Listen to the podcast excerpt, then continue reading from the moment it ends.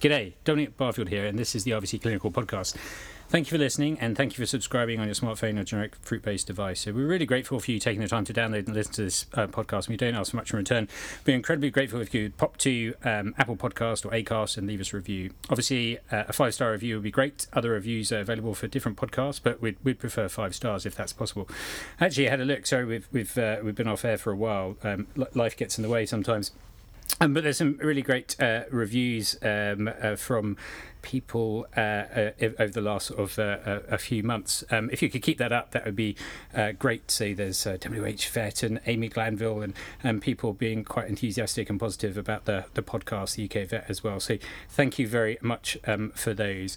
Uh, we'll get straight into it. So joining us on the RVC podcast, a bit different. So someone that doesn't actually work for the RVC, but maybe we should we should get people from outside as, as well. So Rosie Allister has, has joined us, um, and she is the the Vet Life Helpline Manager. Is that, is that correct? That's right, yeah. Um, and uh, and also doing a PhD at the University of, of Edinburgh. So uh, um, so thank you very much, uh, Rosie, for, for joining us. I've sort of crowbarred you in because you're going to come to talk to us finding your students about vet life. So, so maybe you could ask by uh, um, or start by just asking. So, how did you?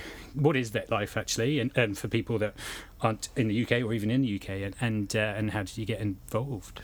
So, VetLife is a charity that supports veterinary professionals, and veterinary professionals includes vets, vet students, veterinary nurses, anybody who works in a veterinary practice or the veterinary industry. We're there to support them. Um, and I got involved with it about that's a good question. Um, more than probably 12 years ago, and I first got involved as a volunteer on the helpline. Um, and the reason I did that was because I think, like a lot of people in our profession, I'd had friends and colleagues who'd struggled with things, and I wanted to, in a very small way, be part of doing something about it because I think a lot of us sometimes have a feeling that um, you know, we see difficulties and we want to be able to help and we don't really know how to. And for me, it was important to feel that I was able to do even a very small thing. Okay, and so um, so was it quite easy to get involved with? with yeah, absolutely. So a lot of the work that VetLife does is done by volunteers, and that's really important to us because. Um, it's very much veterinary professionals supporting other veterinary professionals. So it's really important that among the people who volunteer for us, there's a really wide range of backgrounds and people, and there's a great diversity among our volunteers, which is important to us because we want to, as much as we can, represent the people that we support. So we have people volunteering for us in various roles um, on the helpline, um, as area reps for our financial support service, and also as trustees. Um, because we're a charity, we have a board of trustees who are all volunteers um, from the veterinary community as well. And I know you can't get into specifics about what people call about, but is there a, a, a general band, whether it's uh, financial problems or um, dependence problems that, that falls in and, and for different stages in people's career, or or, or is it just uh, uh, a smorgasbord of of, uh, of different issues that people have? Yeah, so in some ways, um, well, Helpline gets about had last year 2,775 calls, so we get about eight calls a day. When I say calls, that includes email as well. We have a confidential email service too. Um, it's probably easier to say what we don't get calls about than what we do because people call about everything and a lot of people don't know, but we're, we're not just there for veterinary related things. People call us about relationship issues, about family stuff. Um, the most common themes of calls we get are stress, um, maybe burnout, maybe difficulties at work. Um, we get quite a lot of calls from recent graduates who maybe aren't getting the right kind of support that they feel they need.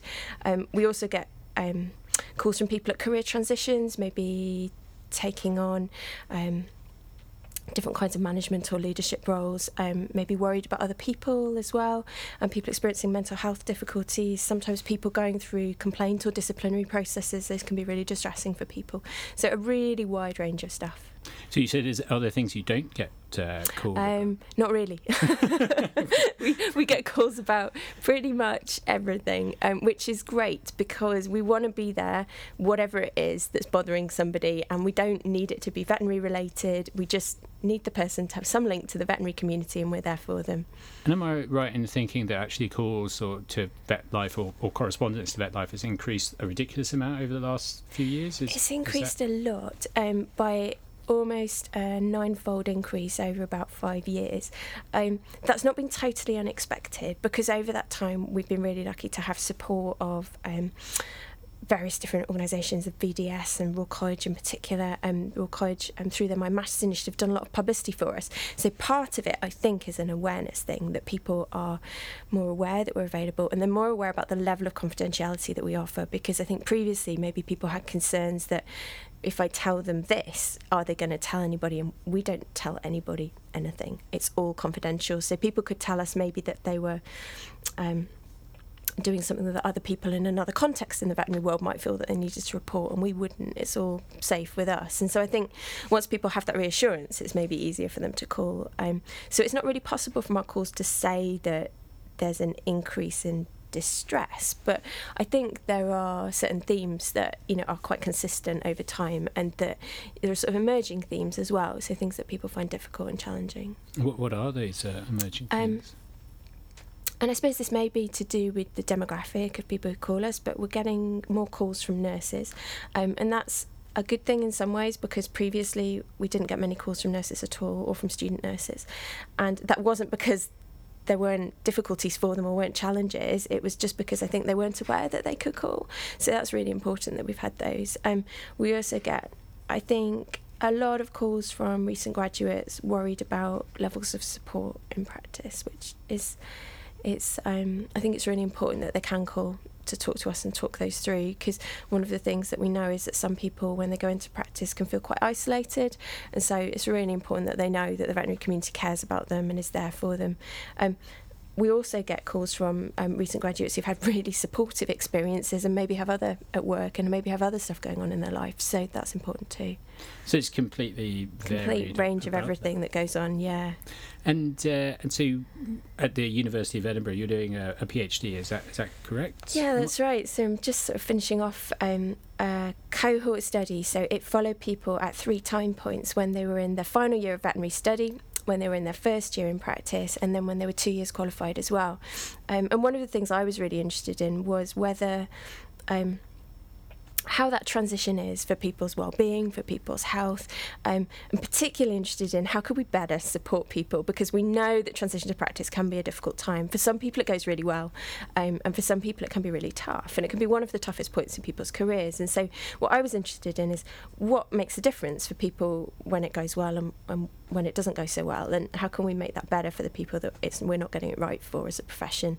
So, um, so it's important to follow the same people because when you do a cross-sectional study, I think sometimes it's easy to assume that maybe people who are struggling at vet school are the same ones who are struggling in practice, and that's not the case at all. Um, so, so yeah, it was an interesting study, and I'm really grateful to the people who took part. I think it's an incredible amount of trust for those people to do interviews over a three-year period, and um, and it's been really interesting in terms of the results as well. What, what do you, where are you at with your, your results and, and um, write-up? Yeah, so they're pretty much written up, so they should be published in the next um, year or so, which is, it's, um, it's a, I think it's a tremendous privilege in some ways to be able to sort of relate some of those stories that maybe the people who are in that situation at the time don't get to do and to do it in a completely anonymized way so that we can say more authoritatively actually we know that when it works, it can work really well, and there are, is really good support out there in some practices, which is the good news story from it. And when people have really good support, they do incredibly well, even if they've maybe been struggling at school before. Things can really turn around and go brilliantly. Um, but conversely, when the right support isn't there in practice, I think you know, even when things have been going really well until then, it can have a massive effect on people's well-being and health. So it's really important that that right support is there. And the study's also been looking at what does that right support look like, and to what extent does veterinary culture influence that as well. So what we all think it means to be a vet, and how does that influence people's well-being too, which turned out to be quite important. See, see the, the, the right support, as you said, that means for the individual. And so, were there were there any themes that you could pull out from that that were, um, so say, if someone was going to employ a new grad, that you would say what they would what they would require? Yeah, very much. So um, the results are going to be published soon, and part of what I'm thinking of doing in those is actually pulling out the primary themes of um, of what things you can do that do help. Um, and I think part of it is about working with the individual so that um, you can together have a discussion about what that support actually looks like because I think there can be a disconnect between practices feeling they're providing support and the person feeling they're not being supported. And I think a lot of that's about communication and making sure that your, your ideas around that are actually the same. But there are very specific things as well, um, particularly to do with lone working and when people are given sole charge. Um, that was a really big finding in the study, and I think something that. Um, you know, I think is really important for safety issues in our profession as well, that people's experience matches the level of responsibility and the level of task that they're given. Um, some of the stuff that went on for people in the study was actually really difficult to hear um, in terms of feeling that maybe as a profession we're not doing as well as we could at supporting new graduates. Are there things that we can learn from, say, medical professionals, other allied health professionals about how you get that level of support? Because I suppose for you, you, you need to be able at some point to be forced to do something that is kind of outside of your comfort zone, say that you're competent in that, but doing it in a way that is supported. So, are there models that exist that people yeah. can do that? So it's interesting. I mean, if you look across to medicine, which is maybe one that relates most closely to vet, um, veterinary training, um, when you qualify as a doctor, you have a named consultant who is your um, the person who's responsible for your immediate training and your immediate interaction for the whole next seven years or so of your career. And it isn't expected of new graduate doctors that in their first week of you know being qualified that they would be expected to do surgery or things like that alone with potentially no support around um, and I think you could ask safety questions about whether we should be expecting that of new graduate vets at all, and it does still happen. And um, my belief is that it shouldn't. It's not good for anybody. And although people, I think, sometimes feel, well, it's a baptism of fire. We must do these things. Actually, it isn't good for well-being at the time. And although we might retrospectively frame it in that way well i had it hard that doesn't mean we need to make it that hard for other people because when you support them right they do just as well if not better. And they also don't have that big impact on their well-being at the time. There's no need for us to do it in that way. That's my view.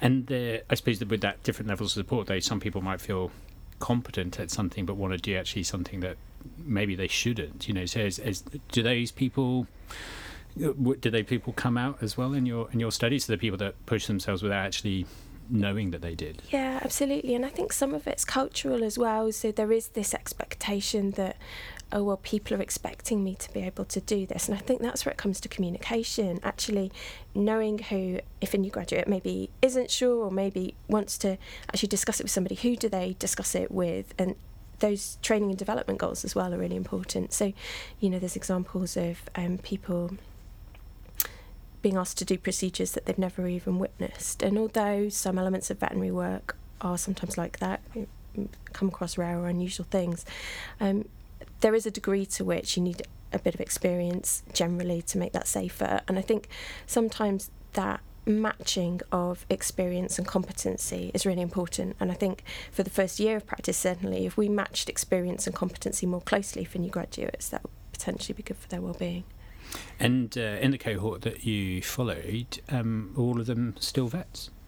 Um, so that's another interesting thing. Um, obviously, there's concerns about attrition in the veterinary industry at the moment, and there were people among the cohort who, at the last interview in the study, insofar as much has been done so far, um, who were already considering leaving the veterinary profession, and they weren't people who had discovered they had no interest in veterinary work at all. Um, it was actually to do with working conditions, um, not having the right support, loss of confidence, um, quite serious work life balance issues. So, what they'd been asked to do wasn't compatible with. Um, maintaining their well-being and and I think that was another thing that was really hard to hear and really sad and has made me very determined that um, we need to get things really right for new graduates as a profession. Um, otherwise, I think we'll continue to have the problem that we currently have.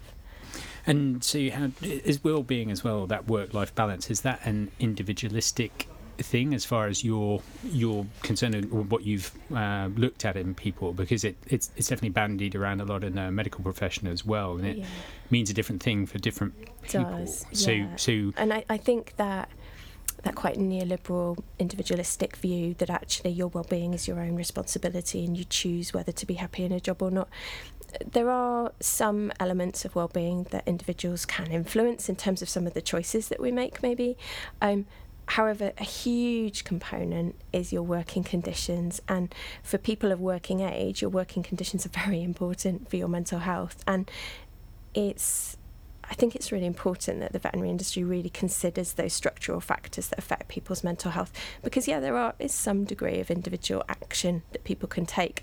But um, but what we sort of see in veterinary are things that you would maybe maybe start questioning about how much of an individual role they have. So things that are very working condition based, like people's hours, like sick pay, like do they have the right support? Are they being asked to do things that are way outside their competency? Um, how much responsibility are you giving to people who are relatively new in role? Um, do people have support for mental health conditions at work? Is there discrimination against mental health conditions at work? Those kinds of things, they're very structural factors. And I think if we don't get those right, then you know, it's like um, I sometimes say that um, you know, you don't um, if you have a, a canary and your canary gets sick, you don't send it on a resilience course and tell it it's its fault. You actually think there's a problem with more than one person here, and there are quite similar problems with lots of lots of people are experiencing. So perhaps it's not an individual thing, and um, and I sometimes hear arguments about things like selection, like how do we select more people who with greater resilience? And I think there's a lot of problems potentially with um, discussing some of that um, for a lot of different reasons. But I think that um, resilience as a term potentially has some problems with it. Um, it can I think in veterinary it's interesting because the debate that's gone on in medicine around resilience that you know um, essentially people are sort of sending me on resilience training so that they can kick me harder, you know, and and and I won't react, which is very problematic, obviously, when that does occur, and and it's you know not right on a moral level either. But I think actually it's interesting in veterinary because when you talk to vets, they a lot of vets don't seem to find resilience as difficult a concept, and we do have quite an individualistic, very, very self reliant culture. And I think some of the pressure about, well, I have to manage this all on my own and not be supported, is some of that comes from ourselves as well. So I think there are issues about why we aren't having quite the same parallel debate as medicine. But I do think it's really important that we don't lose the importance of those structural factors in that, um, because I think they do matter to us just as much as to medicine. And that if you um, if you put a canary in toxic working conditions and you keep buying a new canary or keep sent, it's it's not the way to do it. It's actually to change the conditions. And do you think, so, so um, with the I suppose the rise in corporates in the UK, are bigger companies, and without obviously naming them, but are bigger companies taking yeah. more of a, an interest in this and approaching people as far as you're aware? Because as, as, as yeah. larger employers, because I suppose we all know if the majority, you know, 10 years ago were, um, you know, two, three person vet practices, and obviously that hours were kind of long, but it probably depends on where you are and you know, yeah. where you were urbanly and your on call rota, etc., uh-huh. etc. I mean, there's so many variabilities with yeah. that. But do you think because uh, a lot of corporates are getting involved that maybe they have uh, more of an invested interest and can try and tackle this a bit better? Yeah, so I think there's interest across the sector in this, and I think it's for um, which is good, and I think there needs to be. Um, however, I think it's what really matters to people um, that we come across in research, that you might come across in other situations, is that that interest is perceived as authentic by the people who it matters to, the people who are working for that organisation, whether it's a, a three person um, practice or whether it's you know somewhere with 50 hospitals. Um, when it's not perceived as authentic, when it's perceived as tick box and superficial, like somebody's just sending me on a course and there's no other action at all, um, then the research and other things suggest that it's very unlikely to be helpful. Um, so it needs to be authentic. And I think the things that we need to address, as well as looking at um, well-being issues that may be about maintaining well-being in the workplace, and might be about small changes in the workplace that individuals might make.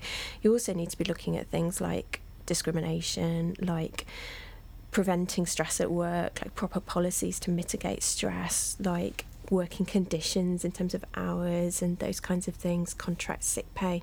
Um, and I think there is variability right across the sector in that. Um, so um, I wouldn't say it's necessarily the case that one type of employment in veterinary is predictably going to be better. There's real variability, and I think that's a challenge because for all of us because if it's being done well in some places, then to what extent can we make that the standard? Can we aspire to that for everybody so that everybody has improved working conditions and reduced discrimination and all of those other important things? Do you think in some times, Rosie, like it is going to be difficult to control because you might be able to limit the amount of hours, but you're not going to limit the amount of stress that those hours can contain? Because I suppose you know you, some people might see a lot of dermatological cases that come in, and some people might see a lot of emergencies that that bring with them uh, different stresses uh, on that individual, regardless of competence yeah. or, or experience. So, yeah. so it's, it's probably quite difficult just to say that hours are uh-huh. one one of those things that m- will make everyone better? Yeah, it's a really good question. So the demand control support model of stress, which is um, based on the work of a, guy called Karasek, who used by um, the Health and Safety Executive and others, says that. Um, it's based on research that suggests that demanding work, so work that's unpredictable, that involves lots of responsibility, like life and death, that's uh, consumer facing, just like veterinary work is, um, doesn't necessarily have to be stressful in its nature if you have the right amount of control over your working environment and your conditions, and you also have the right support, and that includes resources available to you. So use emergency work as an example, um, and things that might make that more or less stressful, which I'm sure we can quite easily imagine having been in that situation ourselves, would be staffing, for example. So emergency work becomes a lot less stressful, even though you're dealing with very difficult, very challenging cases, very critically ill animals, if you have the right amount of staff, the right equipment, the right processes so that teams work together well, um, when it goes well, I think emergency work, even though it's very challenging and difficult, can be rewarding and you can feel you're doing the best job that you can. One of the things that we think is quite important in veterinary wellbeing is that sense of meaning. So, that sense of, yeah, I'm coming to work and I'm able to be effective most of the time. And there's an idea about feeling effective being important in burnout as well. So, if you can generally feel effective in the work that you do, you're probably less likely to. Um, suffer with some of the difficulties that um, a lot of vets do suffer with. And some of that effectiveness stuff is about issues like people having enough control over their working environment, people having the right support, including staffing. And I think staffing's an issue that is a real challenge for us in fact, Um, a lot of difficulties can come about because of um, problems with staffing. And so, uh, where, where do you see your, you know, your work? Are, are there other people doing sort of similar work in, in this country? Yeah, so it's fantastic to see all of the research that's been done. Um, the Mind Matters initiative that Royal College are organising are actually organising a symposium later this year that I'm coordinating the programme for. And it's a one day symposium in London that's solely about mental health and wellbeing research in the veterinary profession. So, if people are interested in that, they're very welcome to get in touch with me and come along to that. Um, it's um, and also to present to that as well. One of the goals of that is to bring all the research together. We held it two years ago. There's a fantastic number of people working in this area doing a range of different stuff. So we're learning a lot more about it. And I think one of the challenges to us now is how do we get what we know from research to make a difference to people who are working in veterinary practices in a range of different roles? Because another thing that's important is this is that we know from research internationally that um, the whole veterinary team needs to be supported or else this stuff doesn't work and the whole veterinary team's affected as well and it, that's really important. And so, um, obviously, the Mind Matters, Mind Matters initiative, and you said there's a symposium uh, this year. Is there, is there any global um, feelers? Are, are, are, you in contact with other researchers uh, across the globe? And, yes. And so there's a fantastic range of research being done in different places around the globe, and I think one of the things that's really interesting is is the similarities, um, a lot of similarities, um, particularly in recent research with what we know from the UK, um, and also some of the differences and what we can learn from those. As always in research, sometimes something that's a bit of an outlier is really interesting. So, what's maybe going a bit better there that we could learn from? Um, and I think it is a real global challenge for the veterinary profession. It's one of the things that we face is how do we make this work really sustainable and meaningful for the people who are doing it, and really that um, because we know that actually job satisfaction in vet can be relatively high, but it can have quite a high cost in terms of um, burnout, mental health, well-being, and so I think it's important that we know that when support is done right and when people have the right conditions, that well-being and that mental health can be a lot better.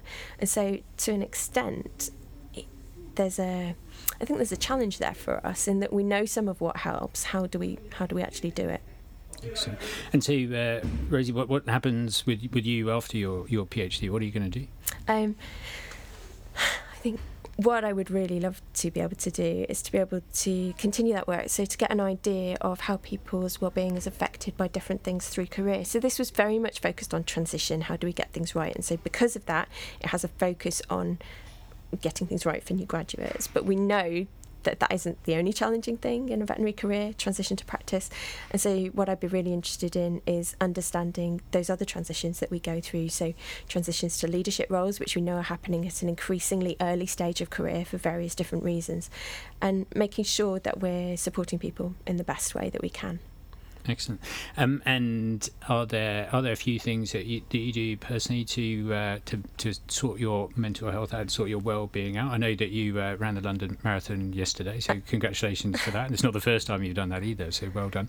Um, but apart from running, uh, what what else do you do? Yeah, absolutely. I mean, things that I've learned, I think, through my career is the importance of prioritising time with friends and family. I think it's easy at different points in veterinary careers to be very um, to give up an awful lot of things for your work, and I think that's very normal. And it's, it's quite cultural for us that this work is so important. But actually, in order to sustain yourself in veterinary work, I think you need those people around you who care about you, and that's really important. Um, and yeah, I think sport is a big part of my life, and really love that. And something that a lot of vets will relate to as well, and other veterinary professionals, is the importance of um, having time for your own animals and connection with your own animals as well, in whatever way that you like to do that. Um, I think that's really important too. Well, thank you very much for your uh, time today, Rosie, and uh, and thank you everyone for listening. So we'll, we'll, wrap it up there if that's all right. Maybe we'll catch up with you next year, um, if that's possible. So um, many thanks again for listening. Don't forget to hit that subscribe button on your generic fruit-based device, and that way you only have to worry about missing a podcast. So if you could leave us a review, five stars obviously, um, and don't forget to tell your friends, vet friends, um, and we'll place any show notes and some link to the uh, Vet Life website on the RVC pages. So just type in RVC Clinical Podcast into your search engine of choice, and it should be top of the tree. So if you have any comments or suggestions for this podcast, please get in touch. So you can either email dbarfield at rvc.ac.uk or tweet at Don Barfield. Until next time, bye bye.